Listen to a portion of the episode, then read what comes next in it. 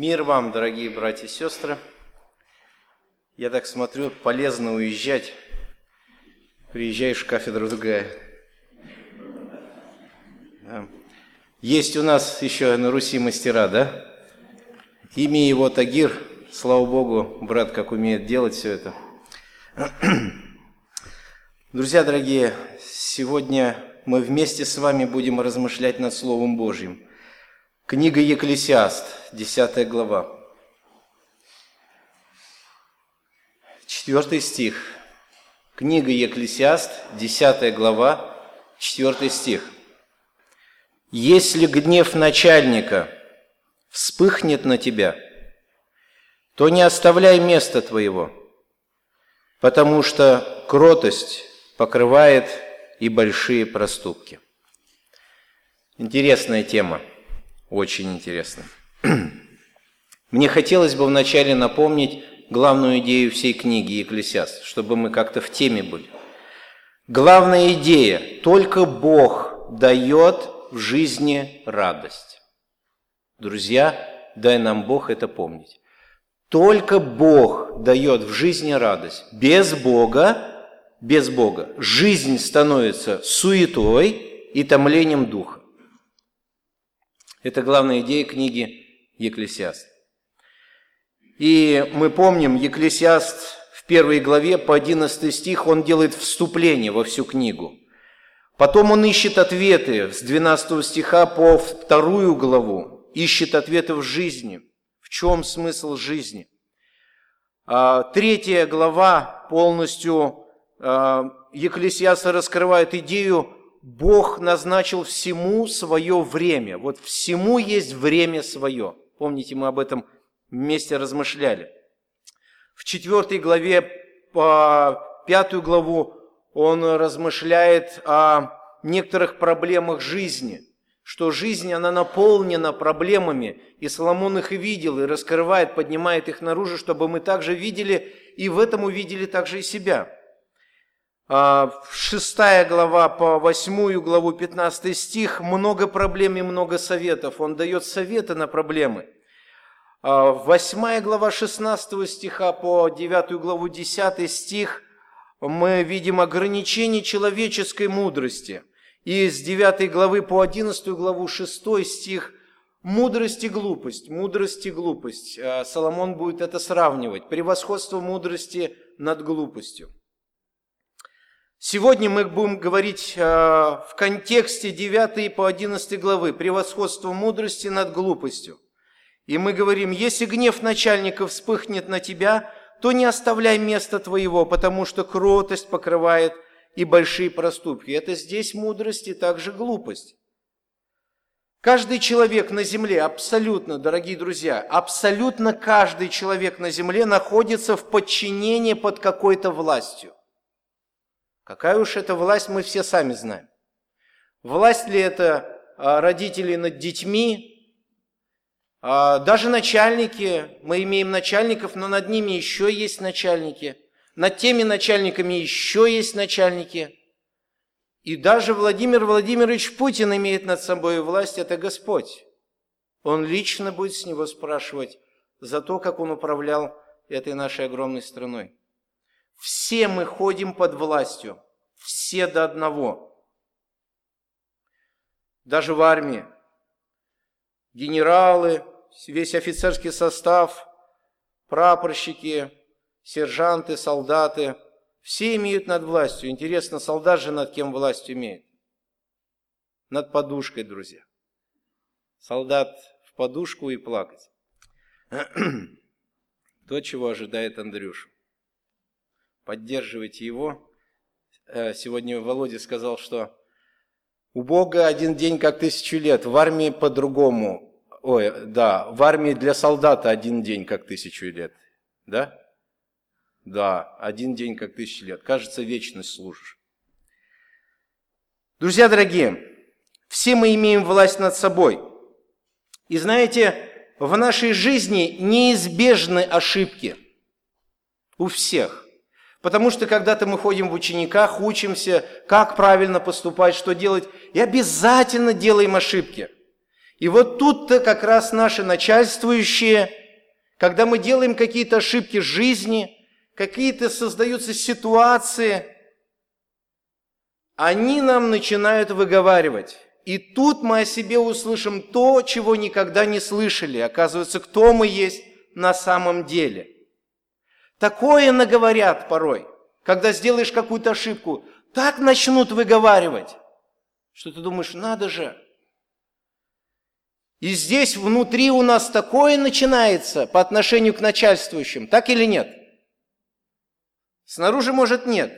Но внутри такое вот как раз то, что у нас начинается внутри, в этот момент хорошо писать сценарии на фильмы по жанру боевик. Как мы их расстреливаем, как мы их пытаем, наших начальников. Ах ты такой секой, как ты мог такое на меня сказать? Как ты меня унизил перед всеми? Там что внутри у нас творится? Друзья дорогие, сегодня мы будем говорить на эту тему. И главная идея вот этого четвертого стиха, в чем она будет заключаться? Верующих Бог призывает, верующих Бог призывает иметь правильное поведение по отношению к начальствующим. Друзья, Бог призывает нас сегодня, детей своих, иметь правильное отношение, правильное поведение по отношению к начальствующим. Мы все имеем начальствующих над собой. Дети родителей, родители уже дальше, где кто работает. Начальники также имеют над собой начальников. Мы об этом уже говорили. Друзья, и текст начинается «Если гнев начальников вспыхнет на тебя». То есть мы сегодня два вопроса будем раскрывать. Правильное поведение при гневе начальства и результат – правильного поведения. Это второй, э, второе полустишие этого стиха. «Если гнев начальника вспыхнет на тебя». Екклесиас продолжает характеристику мудрости и глупости. Во времена, во времена царствования Соломона, по Писанию мы знаем, читая Слово Божье, мы знаем, что это было, были времена великого изобилия. Помните, да? что даже серебро было как что? Как камень. Ничего себе. Мне бы в тот каменный век, да набрать бы ко мне этих. И знаете, когда общество богатеет, живет в изобилии, то люди намного становятся капризнее. Так? менее дружелюбнее, менее общительнее становятся люди, закрываются у себя в домах, несколько замков, ставят бронированные двери и прочее. Чем беднее, тем ближе друг к другу. Так оно всегда было. И во времена Соломона это было время великих изобилий. И как начальствующие, так и народ во многом были дерзки. И вот в этом контексте Соломон, царь, видит всю эту ситуацию. И он говорит нам заранее, что если гнев начальника вспыхнет на тебя, то не оставляй места твоего. Он видел все жизненные обстоятельства. Бог дал ему такую мудрость смотреть на жизнь с ракурса Божьего такого и правильно понимать все ситуации. Соломон дает эти наставления. Кстати, сын Соломона не поступил так, как учил отец. Помните, Раваам, наследник Соломона, который получил от отца царство Израильское и решил думать так вот, как бы этим царством управлять, дай-ка я посоветуюсь. Пришел он к старцам и говорит, что мне делать с этим народом, как вы мне расскажете, это 3 царств, 12 глава, можете почитать. Старцы говорят, слышь, налоги очень сильно отец твои поднял, тяжело народу нести эти все налоги. Сбавь, сбавь, пойди навстречу народу, и ты представляешь, народ весь будет твой как один. Такой совет простой, да. Ну, совет прям вообще простой. Сбавь налоги, и все нормально будет. Хорошо, старцы посоветовали, дай-ка я пойду еще с молодежью пообщаюсь, что молодежь скажет. У молодежи, конечно же, ума палата, да? Молодежь всегда так думает, мы самые умные, но столько глупостей творят, что уму непостижимо. Дорогая молодежь, не думайте о себе высоко. Это ваш возраст, это возраст великой глупости. Поверьте. Редко встречаются молодые люди, которые четко, прям правильно живут. Это редкость, исключение. Как правило, а, молодость сравнивается с великой глупостью. «Прости мне грехи молодости моей», Давид так в псалме одном воспевает. И вот он идет к молодым и говорит, слышь, молодежь, как мне там это? С народом-то быть. Молодежь ему говорит, слышь, ты еще крепче затяни. Ты гайки-то затяни посильнее, чтобы народ завизжал. Твой отец мизинца твоего не стоит. Слышь, Раваам, ты же, ты царь. Да, неплохо, говорят, по сердцу прям как-то аж настроение поднялось тут. Налоги надо сбавлять. А тут сказали мне, ребята, они поняли меня. И отвечал царь народу сурово, написано. Сурово отвечал и пренебрег совет старцев, что они советовали ему. И говорил он по совету молодых людей и сказал, «Отец мой наложил на вас тяжкое иго, а я увеличу иго ваше, еще хуже вам будет». Вот как, запляшете вы у меня. Отец мой наказывал вас бичами, а я буду наказывать вас скорпионами. Мамочка, горе, конец наступил нам. Вот царь президент встал на престол. И не послушал царь народа, ибо так суждено было Господом, чтобы исполнилось Слово Божье, которое изрек Господь через Ахаю, сила, сила Млянина и Равааму, сыну Наватову. Это было предсказано Господом, что царство Израильское разрушится. Почему? Потому что Соломон грешил по жизни. И Господь сказал, что будет такое время, когда я накажу народ. Вот оно, это время наступило. И увидели все израильтяне, что царь не послушал их, и отвечал народ царю и сказал, какая нам честь в Давиде? Нет нам доли в сыне Иисеевом, по шатрам своим, Израиль. Теперь знай свой дом, Давид. И разошелся Израиль по шатрам своим. И послал царь Раваам Аденирама, начальника над податью, налоги собирать. Иди-ка собери с народа налоги. Да побольше. Но все израильтяне забросали его камнями, и он умер. Вот так расправились с начальником народ. Царь же Раваам поспешно взошел на колесницу, чтобы убежать в Иерусалим. Вот ситуация. Пожалуйста. Соломон пишет, если гнев начальника вспыхнет на тебя. Соломон допускает, что начальствующие могут гневаться. Ну или же, возможно, разгневал ты начальника.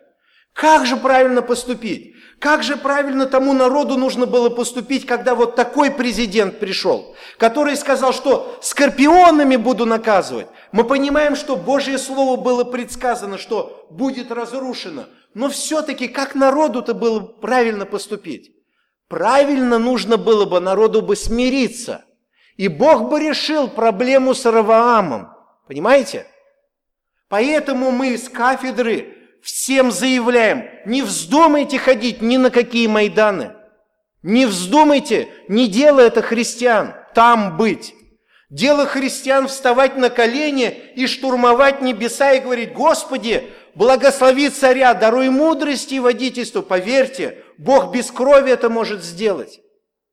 Сегодня народ тысячами гибнет там на Украине, тысячами гибнет, потому что люди решили взять в руки свое все сделать. Но нужно-то правильно по Слову Божьему на колени падать и говорить, Господь, реши эту всю систему, помоги, Господи. Вот что нужно делать, друзья дорогие. Мудрость Божья нас учит через Соломона. Если гнев начальника вспыхнет на тебя, если гнев начальника, здесь слово гнев, друзья дорогие, буквально имеет значение дыхание ноздрей. Да? Понимаете, да? Когда гнев ноздри вот такие становятся. то я тебе. Вот если вы в такой ситуации окажетесь, что гнев будет, начальство это власть, это управляющее, рассердился начальник, ну, нам всем это приходилось на себе испытывать. Я не верю, что здесь нету людей. Ну, может быть, один есть, который никогда никого не прогневал. Есть такие? Нет. Если есть, то, наверное, встанут с крыльями. Я. Все равно мы кого-то гневали. Наших родителей гневали. В школе учителей.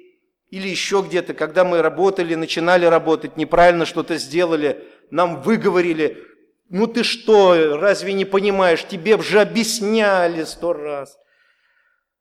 Вот какая наша реакция в, то время, в тот момент? В основном реакция такая, мы обижаемся. Мы обижаемся. Редко кто говорит, спасибо, товарищ начальник, я достоин порицания. Редко так кто скажет. Почти никто так не говорит. В основном все дуемся – Дуем губы свои и говорим, что ты орешь на меня? Разорался, не можешь спокойно что сказать. Вот состояние такое наше. Какая же должна быть правильная реакция? Правильная реакция, правильное поведение при гневе начальства. Если гнев начальников вспыхнет на тебя, то не оставляй места твоего.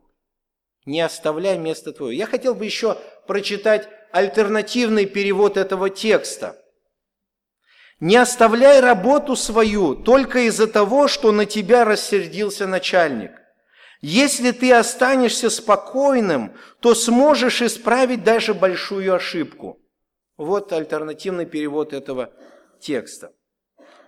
Если начальник сердится и гневается, совет Соломона – не оставляй места своего, то есть не убегай сразу – не бузи, не пыли. Проблема в том, друзья дорогие, что наши последующие действия могут настолько сильно усугубить всю ситуацию, наши последующие действия, когда нам начальник выговаривает в гневе или еще как-то, и наши последующие действия могут так усугубить нашу ситуацию – даже история нашей жизни может поменяться от того, как мы отреагируем на начальника. Уйти, громко хлопнув дверью, это самое легкое. Бабах! И все. Самое легкое. Что можно делать? А вот попробовать, попробовать исправить ситуацию, нужна мудрость. Здесь нужно водительство мудрости. Иаков в Новом Завете дает характеристику мудрости. 3 глава, 17 стих. Мудрость, сходящая свыше, от Господа, то есть. Во-первых, чиста, потом мирна, скромна, послушлива, полна милосердия и добрых дел, беспристрастна и нелицемерна. Вот характеристика мудрости мирна, скромна, послушлива. Когда на нас начальство наше выговаривает, как мы себя ведем, даем ли мы этой мудрости, сходящей свыше, проявиться через нас, или же мы даем чему-то другому. Часто болезненные последствия с начальством, с любым начальством, не из-за результата нашей ошибки – а из-за нашего несмирения, когда мы хлопаем дверьми, когда мы бузим. Все могло бы на места стать, но проблема в том, как мы себя повели в тот момент. А что ты на меня кричишь? Кто ты такой, чтобы на меня орать и прочее? Я вспоминаю свою службу. У меня с офицерами часто были неуставные взаимоотношения. Я их не хотел слушаться вообще. Вел себя, ну, очень плохо. И в конце концов, не дослужив два месяца, меня отправили в самое поганое место Азербайджана. Самое поганое, куда отправляют отъявленных. И я когда туда попал, думаю, о, занесло. А что ж ты хотел, милый? Это твоя позиция тебя занесла сюда. Ты же мог смиряться там, ты мог в кротости быть, но ты этого не сделал. Сейчас будем твою гордыню ломать здесь, в этой яме. Так, друзья, так, друзья. Один из а, толкователей пишет на этот текст такие слова. «Если гнев начальника вспыхнет на тебя из-за неверного, из, из-за неверно представленной ему информации о тебе, ну или же твоего неверного поведения, не оставляй места твоего. Не забывай о долге подчиненного. Не забывай. Не отступай от своей верности. Не уходи. Не хлопай дверью. Не психуй. В гневе не оставляй свою должность и не бросай свое поручение, как отчаявшийся когда-либо обрести благоволение. Не спеши уходить. Соломон говорит, не оставляй, не оставляй. Это ключик, друзья. Вот когда возникает какое-то какое раздражение, гнев начальника, ругачка какая-то идет со стороны начальника, что делать? Не оставляй, не хлопай, не дуйся, не показывай всем своим видом, что тебе без разницы, что он говорит. Не вздумай делать этого, Соломон дает совет. Не оставляй своего места.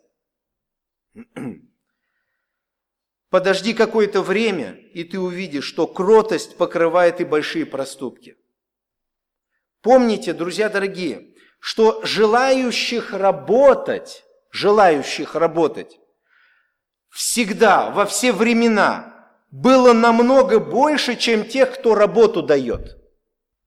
Намного больше было тех, кто желает работать, чем тех, кто дает эту работу. Ну, может быть, только во времена Сталина, когда пилили Колыму и прочее. И то желающих работать было намного больше. И если ты не желаешь потерять работу, свое место, то важно тебе и мне прислушаться к совету Соломона. Что говорит Соломон? Если гнев начальника вспыхнет на тебя, не оставляй места твоего. Поверьте, наша гордость, наша несмиренность, наша вспыльчивость не помощники нам, а враги. Это те, которые разрушают нашу жизнь. Гордость наша, самолюбие, великая честь наша, они разрушают нашу жизнь. Они нам не попутчики ведь. Это враги, которые хотят вашу жизнь сделать темной, невыносимой. И вы потом останетесь одинокими, будете тоннами употреблять успокоительные, потому что вся ваша нервная система будет полностью истрепанная. Кроткий человек не станет делать скоропалительных выводов из-за гнева начальника и поступать опрометчиво, даже если это гнев не обоснован. Бывает ведь еще и необоснованно нас отчитывают. Ты этого не делал, а тебя отчитали. Итак, друзья, мы сегодня говорим, что главная идея этого стиха, главная идея стиха, что верующих Бог призывает иметь правильное отношение по отношению к начальствующим. И мы видим правильное поведение при гневе начальника. Начальники гневаются, да, это факт. Но как нам нужно вести, когда они гневаются, когда они выговаривают нам? Соломон учит, не оставляй своего места, не убегай, не уходи. Не проявляй какое-то поведение твое резкое по отношению к начальникам – не делай. Друзья дорогие, этому учит мудрость. И если мы прислушаемся к мудрости, значит будем жить в радости. Это будет счастье для нас. Поступать по совету Соломона – это жить по радости. Теперь я хотел немножечко сказать то, что не написано в этом тексте. Задаю вопрос всем вам и себе. А вы поступите кротко, когда вас будут отчитывать? Поступите кротко, когда вас будут отчитывать? глаза. Что сказать? Кто-то скажет, ну да, да, да, конечно, поступим кротко, конечно, поступим кротко. Посмотрю, мне бы посмотреть, как вы кротко поступите. Некоторые наберутся силы, возьмут всю свою силищу своего «я» и поступит кротко. Но поверьте, зайдя в его внутренность, внутреннего человека, там он этого начальника душит. Там этого начальника уже на петлю тащит. Уже начальник висит, повесил уже этого начальника внутри. И Христос скажет, фарисей ты, ты снаружи-то красивый вроде бы, снаружи вроде бы ты кроткий, но внутри ты полон хищений и мерзостей. Там что у тебя внутри творится? Друзья дорогие, я хотел бы вам напомнить, что часто наше христианство такое становится. И мы ничем не отличаемся от тех фарисеев, о которых Христос говорил, что отец ваш дьявол. Мы часто, христиане, носим только маску христианства. Мы приходим сюда, все святые, шестью крыльями заходим. Ну, прямо удивляться нам всем стоит. Какие же люди здесь? Но зайдите в дом этих людей, в семьи их, что там творится. И тогда вы узнаете все об этих людях, кто они. Там они с черными крыльями, и здесь еще когти на этих черных крыльях. Друзья дорогие, этого ли учения Христос желает? Соломон здесь дает мудрость, как правильно поступить. Но Соломон не раскрывает всю картину. Как же поступить-то? Где силу взять? Соломон говорит, как нужно поступить. Но Новый Завет учит, как ты будешь поступать. Друзья дорогие, Христос нас спас, оправдал, чтобы в нас вселиться. Кто сможет кротко поступить, друзья? Кто? Скажите громче, кто? Христос. Мы никогда в жизни, никогда в жизни не верите, увидите лично сами, когда практика наступит. Вы так вспылите внутри, когда вас отчитают по полной программе, когда вас унизит прилюдно начальник, выговорит вам, я посмотрю, что у вас внутри будет твориться. Даже если вы вида не подадите, но там-то вулкан. А вот этот вулкан как раз Бог видит. Скажет, ты же сейчас обманываешь. Смотри, что в тебе происходит. Господи, а как же? Я же не могу изнутри любить этого человека. Да, ты не можешь, а я могу. Ну это понятно, что ты можешь. Тебе-то все возможно, Христос, а я не могу. Но Господь-то для этого внутрь нас вошел, чтобы через нас действовать, как лоза через ветвь. Христос хочет смиряться. Христос хочет свою доброту проявлять. Он хочет своей силой это делать. Вот он момент практического применения. Господь, ты будь кротким через меня. Ты совершай это дело. Я не способен. Я внутри его на куски раздеру этого начальника. Снаружи я не покажу. Но внутри я его возненавижу лютой ненавистью. Это я, Господь. Но ты другой Христос. Вот ты проявись через меня. Вот это и есть христианство когда Христос через нас проявляется. Вот где мощь и сила, вот где истина, друзья дорогие. Помоги нам Бог. Если гнев начальников вспыхнет на тебя, не оставляй места твоего. Вот правильное поведение при гневе начальства. Вот правильное поведение. Как в этот момент поступить, друзья? Сразу в общении с Господом, сразу, мгновенно – как только вас начинают унижать начальник или кто там, родители детей, да, могут родители на детей постоянно что-то говорить, постоянно пилить. Есть такие родители, которые постоянно пилют, пилют уже. Ребенка не за что пилить, они его все равно пилют. Им это нравится. У, них радость на сердце, когда они пилют. Когда они не пилют, у них депрессия начинается.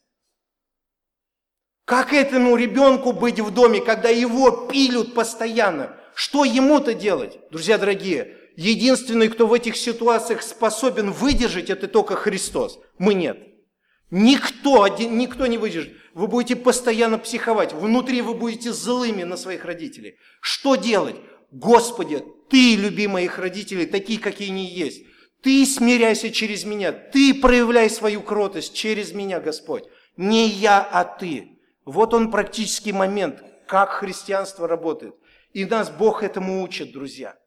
Помоги нам, Бог. Помоги нам, Бог. Правильное поведение при гневе начальства. И дальше, друзья, вторая часть текста. результат правильного поведения. Результат. Какие же результаты, если я не оставлю места своего? Если я не вспылю? Если я в гневе не хлопну дверью? Если все-таки останусь в смирении, в кротости? Правильное поведение. Потому что кротость покрывает и большие проступки. Слово кротость, друзья, буквально имеет значение спокойствие, мягкость. Кротость – это спокойствие, мягкость. Лучше вести себя кротко и повиноваться. Это быстрее умиротворит начальника и искупит ваш проступок. Лучше поступить мягко.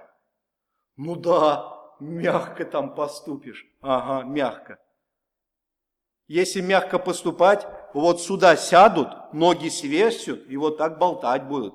Да еще кнутам подгонять. Вот до чего дойдет. Друзья дорогие, если даже вы кротко поступать не будете, если вы в гневе на начальника, Бог все равно его вам сюда посадит, если нужно будет. И не сможете скинуть. Скинуть не сможете. Бог может допустить такого начальника до вас, что вы скинуть его не сможете. Но лучше, потому что кротость покрывает большие проступки. Если мы поступаем спокойно, мягко, кротко, даже самый бессовестный руководитель, самый злой, поганый, Ему трудно будет злиться, если вы в спокойствии и в кротости, если мы не даем никакого повода, если мы не отвечаем. Но если огрызаемся, у начальника еще сильнее гнев вспыхивает. Заметьте, заметьте такую ситуацию. Родители, если когда вы наказываете, наказываете своих детей, и они говорят, я виноват, папа, мама, я виноват, я, я неправильно поступил. У вас даже рука больно-то сильно не поднимается, чтобы наказывать такого ребенка. А если когда начинаешь на, а что ты меня наказываешь? А что ты? А что? О, давай сюда, ремень покрепче дай. Возникает сразу такое желание. Смотрите, удивительно, что делает кротость и что делает гнев человека. Когда человек гневается, желание еще сильнее наказать. Когда человек в кротости, в спокойствии, я виноват, папа, прости, я виноват, я неправильно поступил. Даже милость какая-то появляется в этот момент. Вы представляете, секрет-то какой? Простой, оказывается. Чтобы жизнь наша удалась. Чтобы мы на самом деле жили счастливо и в радости. Кротость способна компенсировать даже самый сложный поступок даже самый сложный.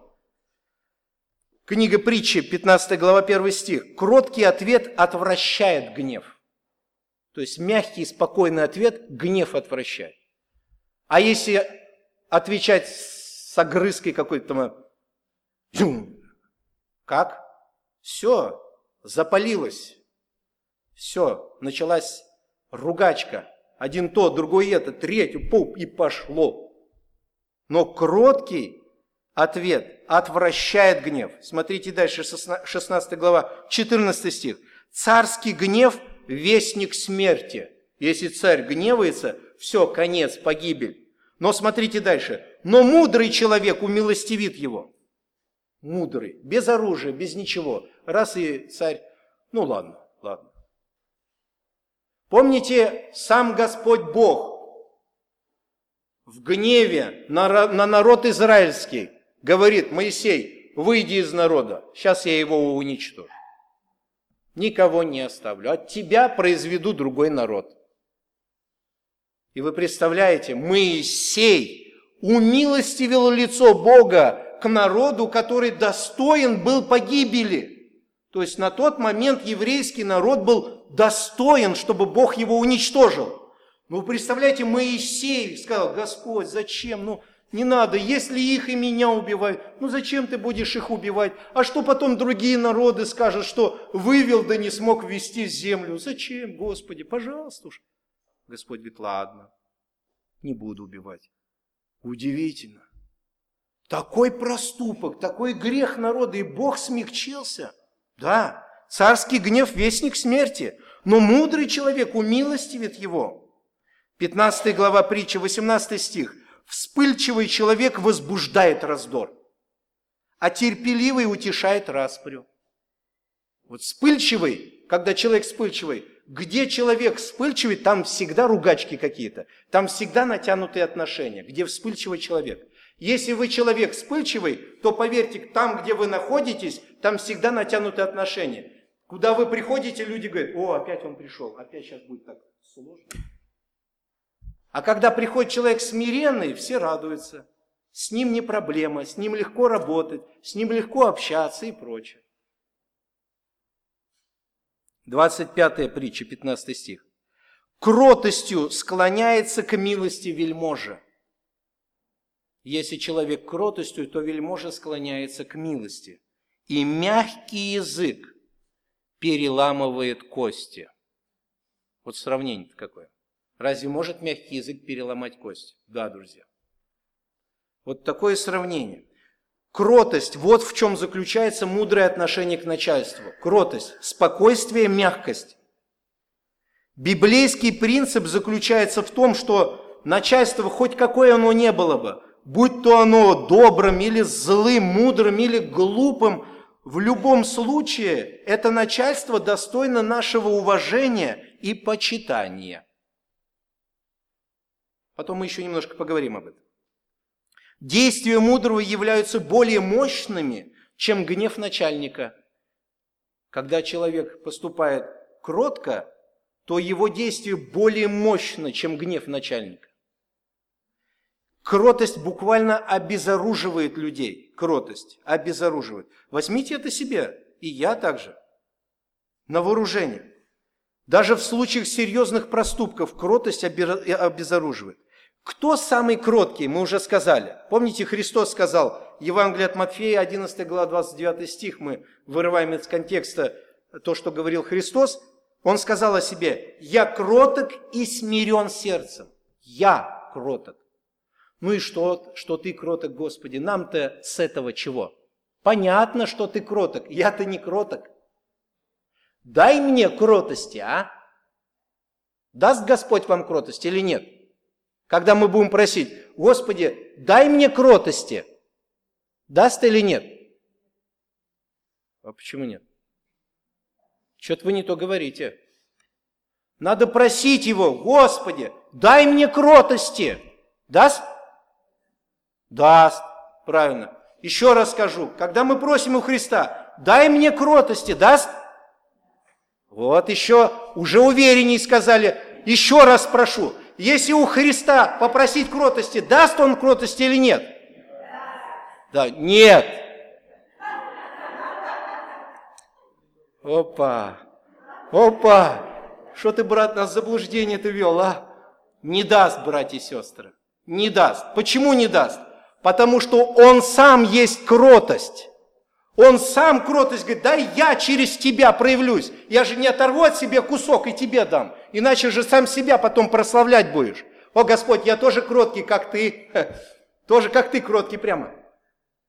Так я, я ж тебе дал. Куда мне дал? Это я такой кроткий. Быстро сразу возгордимся. Быстро потеряем все смирение. Христос говорит, я кроткий, я кроткий и смиренный сердцем. Я хочу через тебя. Я лоза, ты ветвь. Я через тебя плоды буду приносить. Я лоза, ты ветвь. Что мне-то делать, Господи? Проси меня, чтобы я через тебя проявлялся. Признай свою нищету. Признай, что я Господь, что я кротость, я любовь, я хлеб, я жизнь вечная, я свет, я все во всем. Я внутри тебя живу, чтобы проявляться.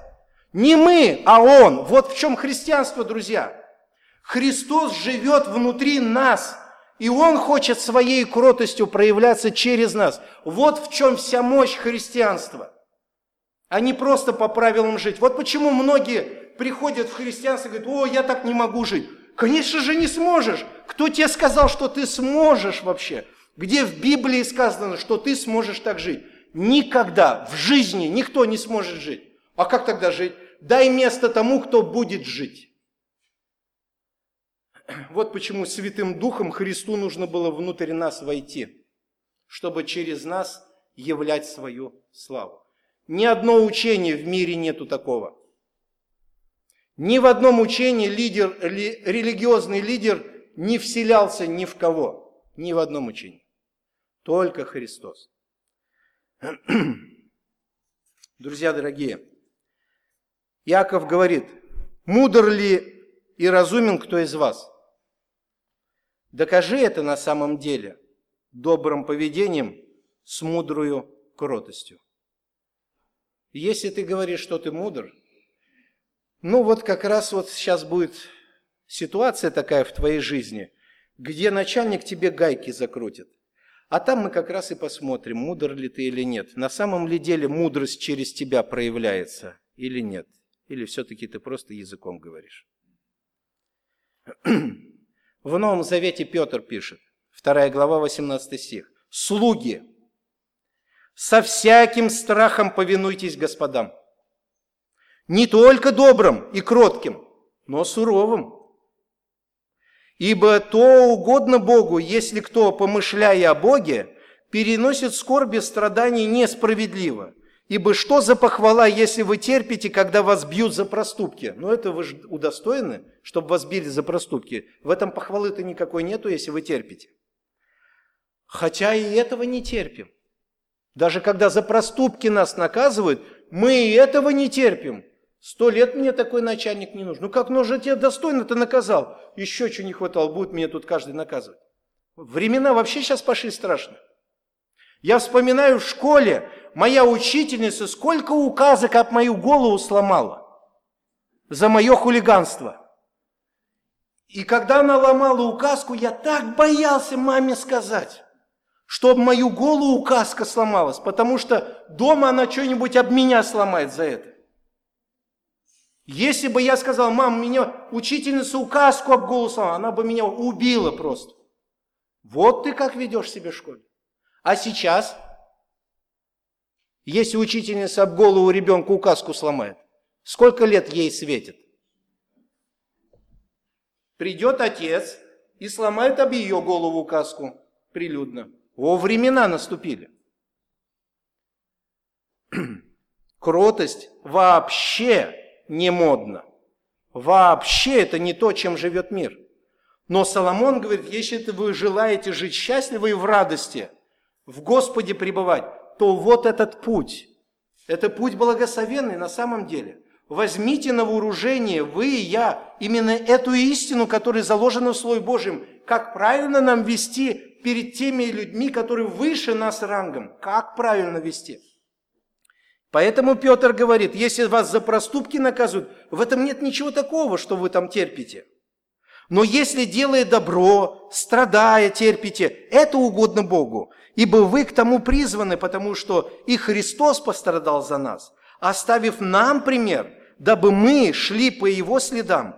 Он не сделал никакого греха, и не было лести в устах Его. Будучи злословим, Он не злословил взаимно страдая, не угрожал, но предавал то судьи праведному отцу.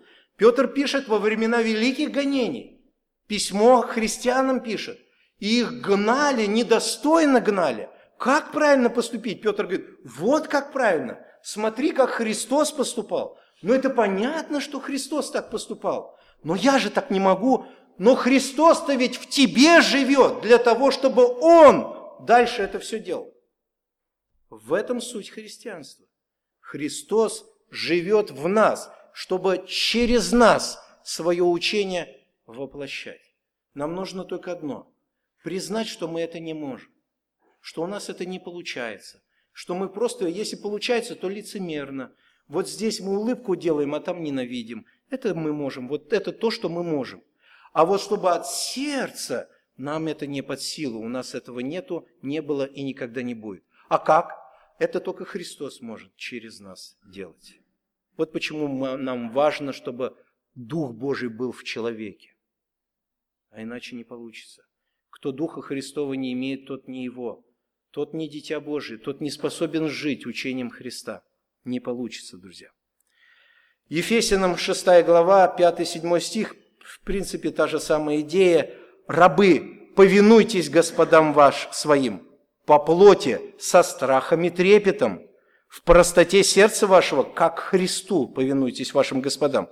И не с видимой только услужливостью, как человеку-угодники, но как рабы Христовы, исполняя волю Божию от души, служа с усердием как Господу, а не как человеком. Вот наши отношения, друзья. Вот наши отношения. Титу пишет Павел, 2 глава, 9 стих. «Рабов увещевай повиноваться своим господам, угождать им во всем и не прикословить». Сейчас такое есть или нет? А если начальник злой, если начальник злой, жадный, жестокий, зарплату не отдает и многое другое, что делать? Ну что сделать? Возьмите транспарант, выйдите на улицу, сделайте Майдан, повесьте этого начальника и радуйтесь потом по жизни. Так или нет? Сожгите его дом. Что еще? Отравите его. Пойдите к ведьме какой-нибудь, чтобы заклятие на него наложить и на весь его род. Друзья, нас Писание так не учит. Писание учит нас другому. Помните Иакова послание, 5 глава, 4 стих когда Бог обращается к богатеям, тем, которые наживают имущество за счет других людей, вот им обращается, вот плата, удержанная вами у работников, пожавших поля ваши, вот эта плата вопиет. Вы удержали эту плату у тех работников, которые вам поля пожинали. Она вопиет, эта плата. И вопли жнецов дошли до, до слуха Господа Саваофа. Вот выход из ситуации.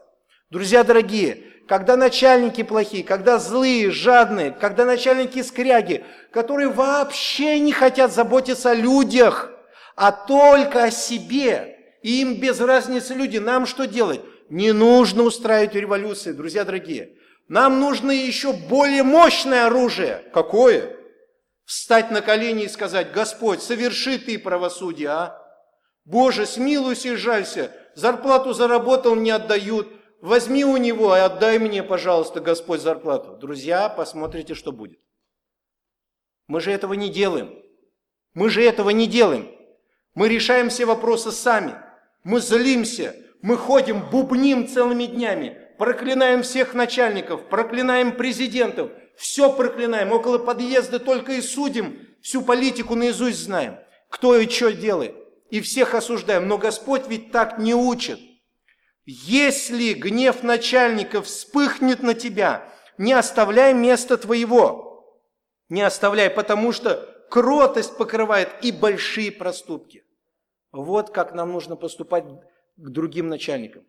Примеров масса. Примеров масса. Я читал пример о какой-то стране, не помню, что за страна. У них до такой степени инфляция дошла, что дальше уже некуда. И собрались христиане, говорят, ну что мы сделаем? Говорят, ничего же не сделаем. Мы можем только молиться. И начали молиться. Год не прошел, экономика восстановилась. Год не прошел. Удивительно. Просто народ сказал, Господь, яви Твою милость к нашей стране. Наведи порядок Ты, Господи, мы не можем, мы не будем выходить на демонстрации, мы не будем кричать, мы не будем проклинать начальство, мы будем к Тебе взывать, а Ты установи порядок. Друзья, установил. И установит, но мы же этого не делаем. Мы же только языком всех осудим, всех проклянем и будем бубнить целыми днями. Еще и дети наши видят, как мы бубним, и они такими станут. Но Соломон нас так не учит. Соломон учит другому. Братья и сестры, дорогие, обращаюсь к братьям и сестрам, которые имеют должность как власть имущие. И вы, господа, поступайте с ними, с рабами, также умеряя строгость, умеряя строгость, зная, что и над вами самими, и над ними есть на небесах Господь, у которого нет лицеприятия. Здесь, конечно, больше идет речь о взаимоотношении верующих господ и верующих рабов. Верующие господа и верующие рабы, да? Как верующие рабы должны к верующим господам относиться, и как верующие господа должны относиться к верующим рабам. Колоссянам 4 глава 1 стих. «Господа, оказывайте рабам должное и справедливое, зная, что и вы имеете Господа на небесах». Я верю, что этот текст, он широк в применении, что любой начальник, он должен всегда помнить, что над ним есть Господь, который с него спросит, как он обращался с людьми. Как он обращался с людьми. Некоторые начальники говорят, с этим скотом по-другому никак нельзя обращаться, только как со скотом. Ну, ведь помни, что и ты скот. Если с тобой же как со скотом будут обращаться, ты же завизжишь, так же? Да, конечно же так. Поэтому, друзья, нам всегда нужно помнить, когда мы с кем-то обращаемся, помните, что Бог над нами еще поставит начальника, который также нас будет снимать три шкуры. Если вы с милосердием, если вы со страдательностью, если вы скромно, кротко, здесь не говорится, что нельзя твердо поступать. Твердо можно поступать. Можно сказать так и никак, но спокойно, не оря, не, не крича на человека, не унижая его. Помоги нам Бог в этом. Вот результат мудрости, которая, которая изменит ситуацию в нашей жизни, когда мы что-то не так сделаем, потому что кротость покрывает большие проступки. Плод, который прославит Отца. Помоги, Господь. И всегда будем помнить, что мы сами на это не способны. Мы сейчас взяли знания как знания, но в практике они будут не нами воплощены, а Христом через нас. Если мы, то мы можем только лицемерить. Мы можем снаружи показать, что у меня ничего не происходит, а внутри война. Христос, когда делает, внутри покой. Это Христос делает. Научи нас, Господи, давать место Тебе во всех обстоятельствах нашей жизни. Не только в отношении с начальством, а вообще везде.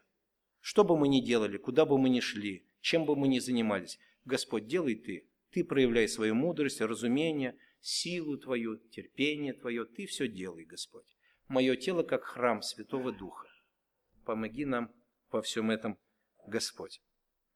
Итак, сегодня мы вместе с вами говорили, главная идея книги послания к Ефесинам – только Бог дает в жизни радость. Без Бога жизнь становится суета и томление духа. Вот сегодня Господь говорил через Соломона о радости. Если вы вдруг гнев начальника вспыхнет на тебя, Господь говорит, не оставляй места твоего, потому что кротость покрывает и большие проступки. И в этом будет радость для тебя и радость для других. Все. Ситуация не вышла из-под контроля. Все только зависело от того, как ты себя поведешь. Дорогие друзья, Бог дал нам одну жизнь, только одну. И помните, жизнь без Бога – суета и томление духа. Справедливый Бог, Он будет судить всех людей за то, что жили они и не признавали, что Он их господин жизни, что Он Господь их. Бог будет их судить за их грехи. Слышал ли ты, что Бог есть святой судья? Слышал ли ты, что Он нелицеприятный? что он взыщет за каждый проступок. Как здесь себя повести по отношению к Богу? Взбузить, вспылить и сказать, Господи, все такие. Ни в коем случае не делай. Поступи, как учит Соломон. Боже, я грешный, я проклятый и ничего не значущий. Я ищу милости у Тебя. Помилуй, дай мне уверовать в то, что Ты мой Спаситель. И только спасение Твое через Иисуса Христа – он лично сделал твое дело, которое ты не смог бы сделать перед Богом никогда. Он лично заплатил ту цену, которую ты никогда не смог бы оплатить, цену за свои грехи, за вину своих грехов. Христос вместо тебя это сделал. И тебе сегодня хочет в дар, в подарок дать это прощение и желает вселиться внутрь тебя Святым Духом, чтобы через тебя дальше жить праведным учением, которое принесет тебе мир и покой и радость твоему сердцу. Благослови нас, Господь. Сейчас у нас будет возможность помолиться. Пусть нам Бог поможет. Поможет вот в чем. Знания, они останутся знанием, если Христос их в нас не будет воплощать. Обращайтесь почаще, почаще к Господу. Всегда к Господу обращайтесь. Потому что Он будет воплощать свое учение. Не мы. У нас это не получится. Никогда в жизни не получится. Это только под силу самому Господу. По этой причине Святой Дух в нас. Ставши будем молиться.